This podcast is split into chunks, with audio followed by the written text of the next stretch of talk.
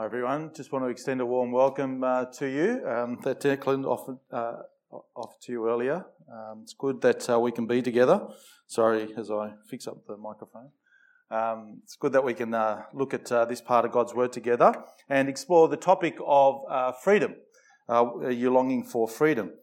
Uh, in many ways, the last two hundred years could be described as the age of freedom because there have been numerous Uh, political revolutions through that time, all seeking freedom. Think of the French Revolution, where they removed their king, uh, deposed the aristocracy, set up a republic with the motto of uh, liberty, equality, fraternity, or death. Uh, we often forget that last one. And we think of Braveheart, Braveheart as he cries out, you know, they can take our lives, but they can never take our freedom. There have been Marxist and socialist revolutions as well all over uh, the world, in, in all the continents, I think.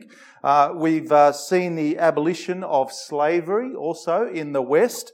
Uh, in South Africa recently, there's been the removal of uh, apartheid. And most recently, there's been um, what we described as the Arab Spring. People are wanting to throw off the shackles of entitled rulers and authoritarian establishments and antiquated modes of thinking uh, that divided and oppressed. They want to be free of oppression and just live in freedom. In the West, uh, the push for freedom has become far more individualistic, particularly in the last fifty years or so. Our thinking on freedom, uh, I think these days, tend to put more personal weight on personal freedom, personal autonomy than on societal uh, freedoms. Not that we don't think about that, but it's just more weight, far more weight is given to the personal self. Um, and we could really see this shift in the sixties and seventies uh, with the sexual and the cultural revolutions that led to shifting moral values uh, and far greater sexual permissiveness that continues uh, in the line of progress, as it's called, uh, to this very day.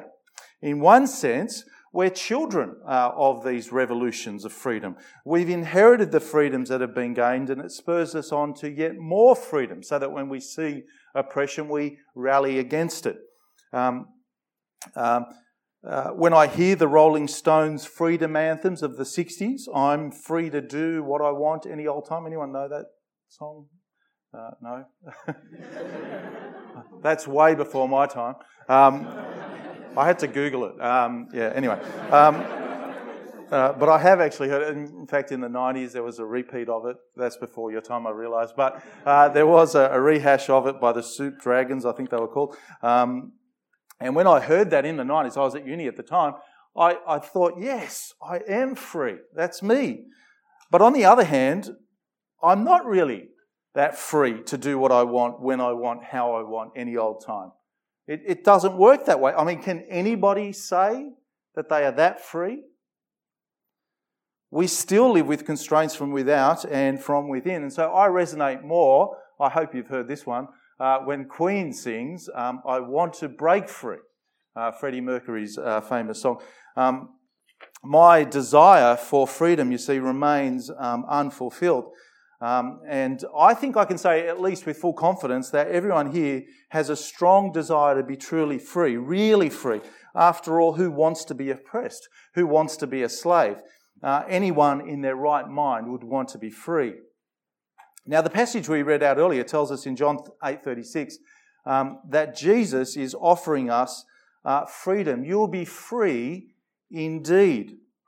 He offers true freedom. Real freedom. And today I want you all to, well, investigate Jesus. I would love it if you actually went to Jesus to seek out the true freedom that he actually offers. Um, that's the aim that I have in a nutshell. Now, I'm not expecting you really to, to simply believe me, and I don't uh, think I can do the topic uh, justice uh, in the short time that we have together. But what I hope that you will at least uh, get out of our time together is to consider the claims of Jesus and investigate him as to as to least find out whether uh, what he is offering is really true or not. Because Jesus makes some huge claims here that are very hard to ignore. They are massive claims. Uh, you can see these uh, massive claims in John uh, chapter eight if you um, have it open before you. Um, there's two actually that come really out in the um in this passage. In verse fifty-one, a bit after the passage that we read earlier to us, but it's scattered right throughout the whole uh, passage, he says, "Very truly I tell you, whoever obeys my word will never see death." Will never see death. If you obey Jesus' words, if you keep his words, as the original says, then you will never see death. And he insists on it. I'm telling you the truth. The second is just as huge, which is that promise to set us free. In verse thirty-six that we had read, truly free. Now, I hope it's obvious to you that people don't normally walk around and make these kinds of claims, do they? Uh, have you ever come across anyone uh, that made these kinds of claims? I mean, at least outside of a mental institution.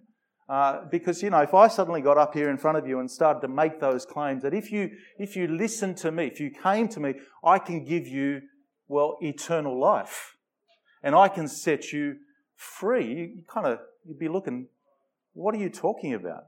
Who do you think you are? Well, that's exactly the kind of way that it took place, this conversation took place well, all the way back in John uh, chapter eight. Um, there's a dialogue that goes on here where Jesus makes a claim and then the Jews respond by questioning him and with, with great scepticism as to whether what he's saying is actually true or not. And so they, they make counter-arguments to kind of say, how can you even possibly say that? And, and on and on the conversation goes. It runs for about fifty-odd verses. And lots of people think that the people back in Jesus' day were just simply gullible, uh, but they weren't. Uh, John's Gospel records many objections and questions that were often thrown to the very outlandish claims that Jesus makes uh, right throughout it. But there's two big questions that form the basis of people's objections, really, to what Jesus has to say. Um, and the first one, basically, uh, is given for us at the end of verse uh, fifty-three, especially after he says, uh, no one will see death. Uh, they say, who do you think you are? And you can also kind of see it in the beginning, uh, in verse twenty-five. Who are you to make such claims? Because he is, he's saying some outlandish things to be the giver of life, eternal life, so that people will never see death. I mean, who can do that? Who do you think you are, Jesus? God or something? And the second big issue that the Jews uh, take with Jesus is the question of, well, what are you saying about us? Uh, this really relates to the question that uh, Jesus, or the statement that Jesus makes about uh, setting people free. What are you saying about us then? Are we not free? That we are slaves? Well, we don't like where you're going with this, Jesus, what you're implying about us here. Now, what's interesting about this passage that we just read out is that it is directed to those who have believed in Jesus, in his ability to give life, at least. You can see that in verse thirty-one. Uh, he says, to the Jews who had believed him, Jesus said, if you hold on to my teaching, you are really my disciples. Then you'll know the truth, and the truth will set you free. All it serves to do, uh, as we read through, is to turn off these believers even more. I mean, the, the following was being whittled down, and then this goes through another whittling down process as, he, as we go through the dialogue. Um, and I've no doubt uh, that some people here will also be turned off because Jesus does seem quite offensive here. But Jesus isn't interested in winning popularity contests. He wasn't back then. He still isn't now. He is interested in true believers, uh, quality, not quantity. What Jesus claims uh, here in John eight, verse thirty-one to, to thirty-six, that by holding on to his teaching about himself, Um, it will provide you with true knowledge, and that knowledge will set you free. Now, the people respond in verse thirty-three to this. They answered him, we are Abraham's descendants and have never been slaves of anyone. Uh, how can you say uh, that we will be, be set free? Now, it's true, isn't it? They were Abraham's children, um, and God had promised them uh, lots. But the bar- bizarre thing about this statement is that it's it's just absolutely absurd.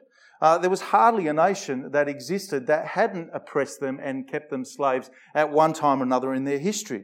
The Philistines had uh, repeatedly. Uh, you, you see that in the Old Testament stories in the Judges. Uh, the Assyrians uh, conquered them and took them into to great slavery.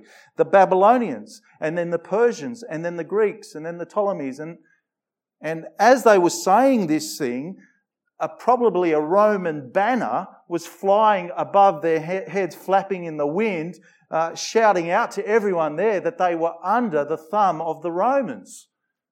They were not free. How absurd a claim uh, that they had made. And they'd basically forgotten their National Independence Day, the Passover that celebrated, uh, uh, they celebrated every year when they remembered that they were once slaves in Egypt, uh, not just uh, under the thumb, but they were into forced labour uh, before God sent Moses to them to free them from slavery and bring them out into the freedom of the promised land. I mean, it is a bizarre claim uh, that they are making.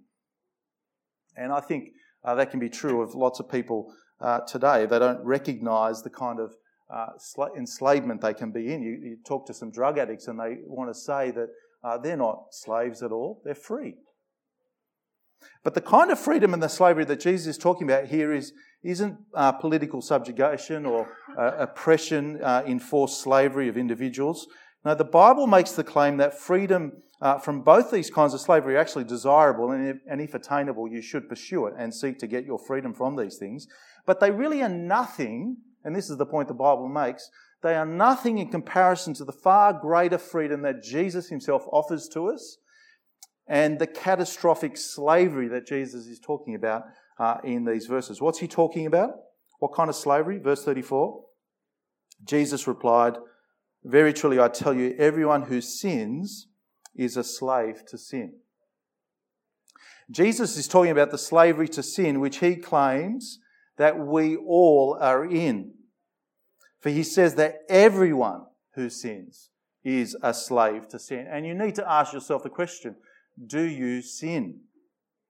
The Bible tells us, um, if in case you're wondering, everybody sins. It's a universal thing. So Jesus' point here is that every single human being on the face of the earth is a slave to sin. That is, we don't control our desires. Uh, there are things uh, that we all do that we don't want to do, and there are things that we do want to do that we find that we don't want to, uh, that we don't do. Um, that's a human, uh, universal human experience right there. Now, if you have any doubts about this, then let's just take the simple example of lying. I think everybody in the world knows that it's wrong uh, to lie, and the world would be a much better place uh, if we didn't lie. Uh, the only people who would tell you that lying is okay are liars, but I wouldn't want to trust them anyway, so don't believe them. They're liars. Um, um, the question is, have you lied? I was going to get you to raise your hands and give an affirmation if you've never lied, uh, um, but I won't do that because then I probably wouldn't trust you anyway.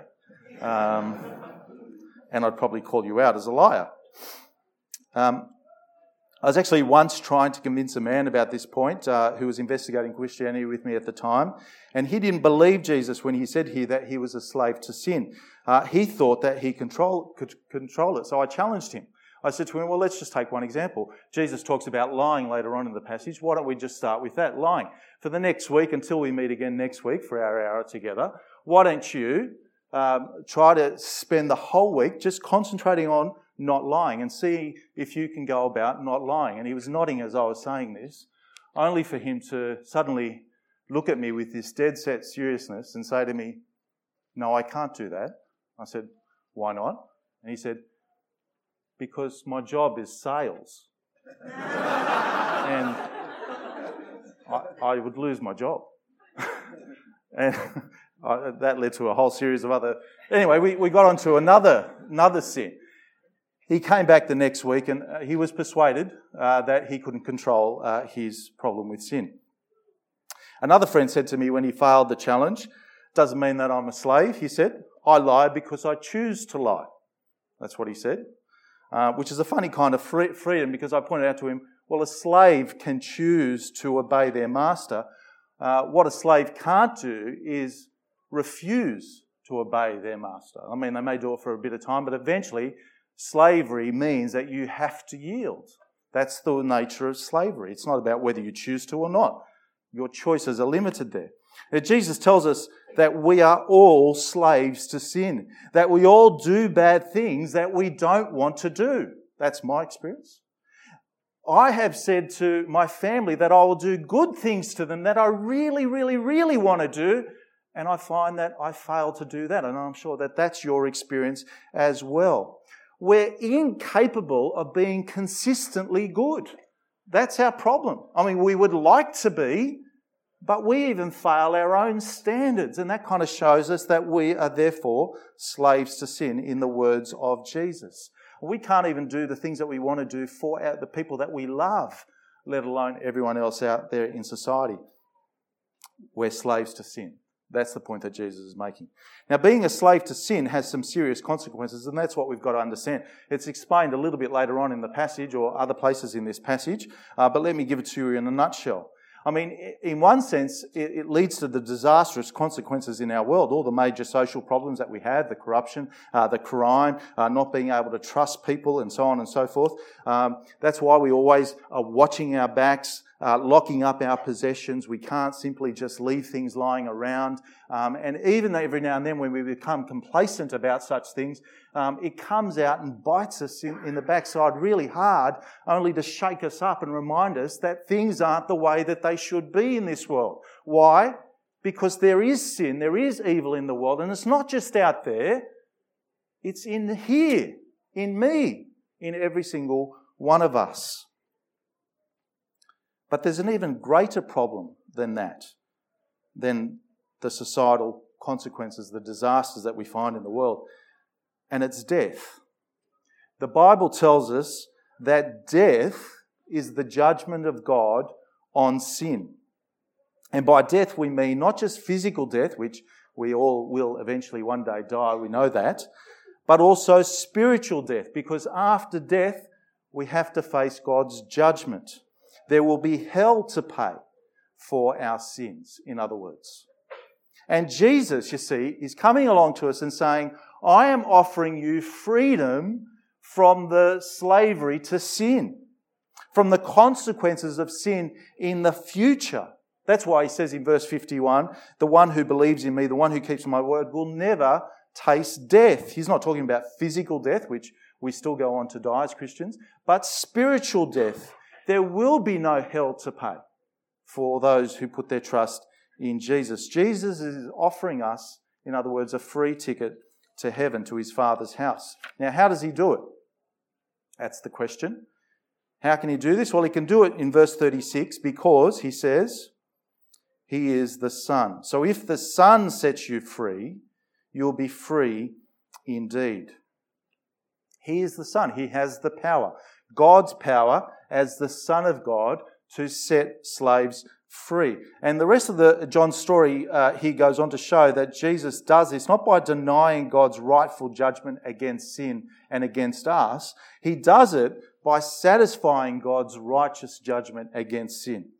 That is why Jesus came to earth in the first place. That's the story of John chapter one. In other words, the story of the Bible is Jesus, who was purely free, sacrificing his freedom to come to earth to serve us, to be our slaves. He did it by dying on the cross, sacrificing his own life to die for our sins. Right at the start of the Gospel, uh, John the Baptist identifies Jesus as the Lamb of God who takes away the sin of the world. And that's what Jesus did right at the end of the Gospel as he hung up on the cross. He was taking away the sins of the world. In other words, Jesus took all your sins and my sins and all the sins of the world, put them upon himself, and he took the righteous judgment of God upon himself so that you wouldn't have to. He died that death so that you didn't have to die that death, so that you could live. Um, and when he's, we imagine him to be hanging on the cross, what we should be really thinking is, that should have been me, not him. But he is there and not me, so that I can live. And that's not the end of the story either, because three days later we're told he rose again powerfully, amazingly, from the dead. And it shows that Jesus actually does have the power over death, over sin, so that he can set us free from slavery to sin, and he can give us uh, the eternal life that he claims. I hope you check these things out for yourselves. But the next question that we want to ask as a result of this is, what does freedom look like? What does the freedom that Jesus offers uh, look like in the here and now? Because uh, what are we free to do? Because it's not just um, a freedom for later. And you don't want to find yourself um, uh, free from something only to get into something worse, like a fish jumping out of its fishbowl might think it's free, but only to kind of realise that it's not. Most people's vision, you see, of freedom stops at freedom from. In other words, um, it's all about avoiding the negatives of what we know that we can become slaves to. Um, but we never develop an understanding of what the freedom to might look like. What is it that we're free to do? Um, when I was at uni, uh, the socialist group uh, there was called Resistance.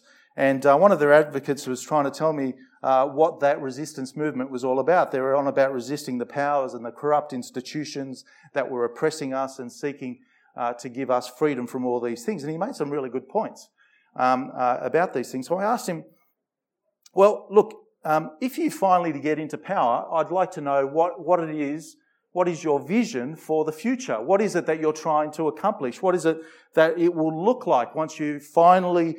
Um, um, stop resisting. And he and he looked at me in a kind of strange way and he said, um, no, we'll always be resisting because there's always going to be something to resist against. His entire view of freedom was put in the negative and he couldn't imagine the positive. I mean, I think they're still around today trying to resist because they're not getting anywhere. I mean, we can sing, I want to break free, but what is it you want to break free to? Now, interestingly, many people walk away from Christianity or they reject Christianity, and they often describe it as uh, uh, being set free from the constraints and the oppression of uh, Christianity, because that's their picture of Christianity.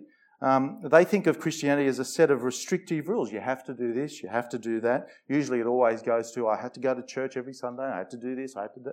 Um, uh, and, and on and on it goes. But that's a really distorted view of Christianity. Because what we find here in John chapter eight is that Jesus came to free us from the rules of religion. Uh, because the rules of religion say that you must follow these rules, otherwise there will be hell to pay. But Jesus is actually saying, no, no, I've come to free you from that hell to pay and from anything that might force you to go down that line. In fact, Galatians uh, chapter five, verse one tells us, and puts it like this, it's for freedom that Christ has set us free, not to become enslaved again to religious rules and institutions, but for true freedom. Um, and so Christianity is not about following external constraints of law, and that's why we've got to be careful not to allow anyone to reduce Christianity down to a set of rules, because it won't work. We'll just become slaves again to the same laws and the same problems that we had before. No, Christianity is about being set free from these external constraints of law and the consequence of those damning laws, and being changed internally by God's Spirit so that you desire to follow Jesus and live for Him and seek to please Him. Let me just give you an example um, that I often uh, find um, I'm arguing about with um, uh, some people. Uh, that is that Christians have to go to church. That's the way that they often put it. Um Uh, that's what they think Christianity says. You have to go to church. That's a rule. Uh, but the freedom that Jesus gives us and tells us is, I get to go to church. I get to hang around other Christians and enjoy their, their company. Um, uh, so uh, or I, I, I don't have to have to lie uh, anymore. I get to speak the truth now in love to other people and experience the joy of that kind of a, a society. You see, the Holy Spirit actually, it goes further than just, it's not just about rules. You see, it goes further and changes my perception of God and my relationship uh, to God. Before, the, uh, the main way I thought of God was as a judge who would who would punish me for the b- bad things and reward me for the good. His acceptance of me was, was really conditional on my being good. But now, because of Jesus, you see, I think of God as my loving Heavenly Father who loves me unconditionally. And there's no accident that these are the kind of categories that God tells us to think about when it comes to, to Him as Father. He moves from being the just judge to our loving Heavenly Father. So it's no longer about me having to jump through hoops in order to win God's acceptance and approval. It's now that God loves me anyway, no matter what I do. He tells me. He knew what I was like. He loved me. He sent Jesus to die for me, even though He knew that I would probably still keep on doing uh, bad things. But yet He loves me anyway. That's quite a transformation, isn't it? It's the amazing power of love. It can change a, a man who is uh, living up the freedom of singleness, for example, to want to forego his single life and be tied down to the woman he loves, as other people might say. But for him, it's a joy to be able to do that. That's the kind of freedom that Jesus offers us. It's a powerfully transforming freedom. And this kind of freedom is radically liberating because it comes with a much greater perspective. It gives us an eternal perspective and therefore frees us from, you know, FOMO, that fear of missing out, because we can't miss out. Jesus promises us life to the full, total freedom forever. How can we miss out? We don't. And so that means we have freedom from the intense need, if I can put it like this, to live up, live it up while we can during the short period of time that we know that we have on this earth. Without this freedom that Christ offers us, we, I think, would pursue a limited freedom because we've got this very limited time to satisfy, if I can put it like this, our vast desires. And I get very frustrated if I think about that because I've only got a short time and on my desires are massive. So we try to do what we want, when we can, as often as we can, as long as we can get away with it, in the here and now. And it frustrates us that our own desire to, uh, to be free actually doesn't work properly in society. It actually encroaches on others and is limited by others. I think that uh, that song of Queen, I was um, uh, looking at the lyrics uh, the other day, it really captures it for us because he sings there, I want to break free. And he's talking about a relationship that he has with this woman. He says, I want, I don't want to be restricted by this relationship with this woman, uh, but I'm in love. And I like us sharing our love. So I don't want to be alone. I want to be with her, but then I I want to break free. I don't want to be restricted. And, and the tension goes on. I can't get what I want ultimately in the end because I want to be free, but it doesn't work when it comes to other people. It just fails in the pursuit um, uh, of what he ultimately really wants. It's typical, I think, of the frustrating pursuit of freedom that the world chases after because it's not true freedom. And we can all see it, what a mess we have in the world all around us because we're all running out there trying to do what we want to do without a care for how disastrously it might affect uh, other people around us and even our environment. I want to be free of God telling me what to do. I want to be free of other people telling me what to do. I just want to pursue what I want, personal autonomy.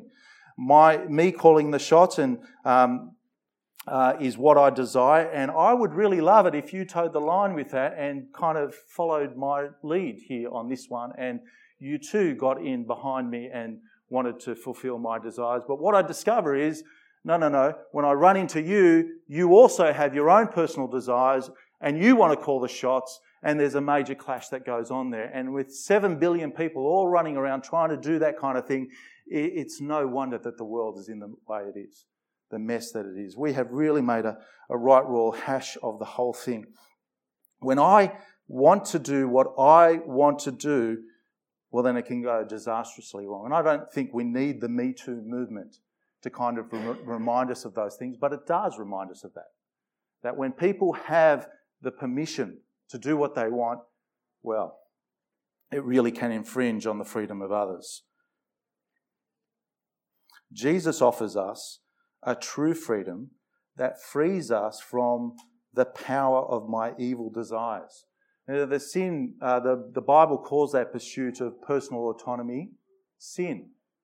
And so Jesus is actually offering us freedom from sin, freedom from the effects of sin, from the suffering, the brokenness, the death, the fear, the judgment, the limitation of time. But more than that, he frees me to live as a child of God, as part of his family, living for something with purpose and hope. And it's a radical freedom that the world finds difficult to comprehend, because it frees us from the need to please self and to live for others, so that we can choose to do what we necessarily don't want to do uh, and don't like uh, to do um, uh, because I know that I'm not going to miss out. It empowers us to love others and to do things that benefit others, uh, even if it comes with personal restrictions and personal costs to ourselves. It's a freedom that enables us, in other words, to sacrifice ourselves for others, and even go so far as to be slaves for others. That's why Christians all over the world have pursued uh, and sacrificed their own freedoms in order to pursue the freedom of other people, setting up schools, setting up orphanages all around uh, the world. They, they've fought for the freedom, uh, the abolition of, of slavery. They've done lots of things. Why would they do that if they've got just a short time in order to live it up on this earth? You, you wouldn't imagine them. But it's a, de- it's a freedom, you see, we see demonstrated so clearly in the one who was perfectly free and who became a slave in order to free others, uh, our Lord Jesus. And that's why we seek to imitate him. But remember what happened to Jesus. He rose again. And now he lives as Lord of all. And that is our future too, because the Bible tells us that if we believe in him, hold on to his word, we will reign forever with him in this perfectly uh, wonderful world, free from sin, where all desires will be fully satisfied. This is the freedom that Jesus offers us. Don't you want to be free? To be truly free? Now, I hope you can see that there are some extraordinary claims that Jesus is making here, uh, and you would want to be sure about them. So in the very least, what I'm encouraging you to do is to investigate these claims. Make sure that they are true. You're going to find lots of people around here who really do believe these claims of Jesus, and they would love nothing more than to help you investigate the claims. So talk to the people around you who may have brought you and ask them to help you uh, investigate these, these claims of, of Jesus. But I suspect that there may be some people here who, who know enough and are in a position to accept the freedom uh, that Jesus offers. And if that's you, then I'm going to pray Uh, a prayer, a short prayer, that I invite you to follow on with me. Um, repeat it in the quietness of your own heart. It's a prayer that basically says, Jesus, I believe uh, what you say. I know that I am a slave to sin. I want to be free. Thank you for this offer of freedom. Please forgive me and change me so that I can live the free life that you offer me. Do you want to pray that prayer? Do you want the freedom that Jesus offers? Then pray with me now. Let's pray. Dear God, I know that I'm not worthy to be accepted by you. I don't deserve your gift of eternal life. I am guilty of rebelling against you and ignoring you. I've been a slave to sin. I need forgiveness. Thank you for sending your Son to die for me, that I may be forgiven. Thank you that he rose from the dead to give me that new free life. Please forgive me and change me, that I may live with Jesus as my ruler. Amen.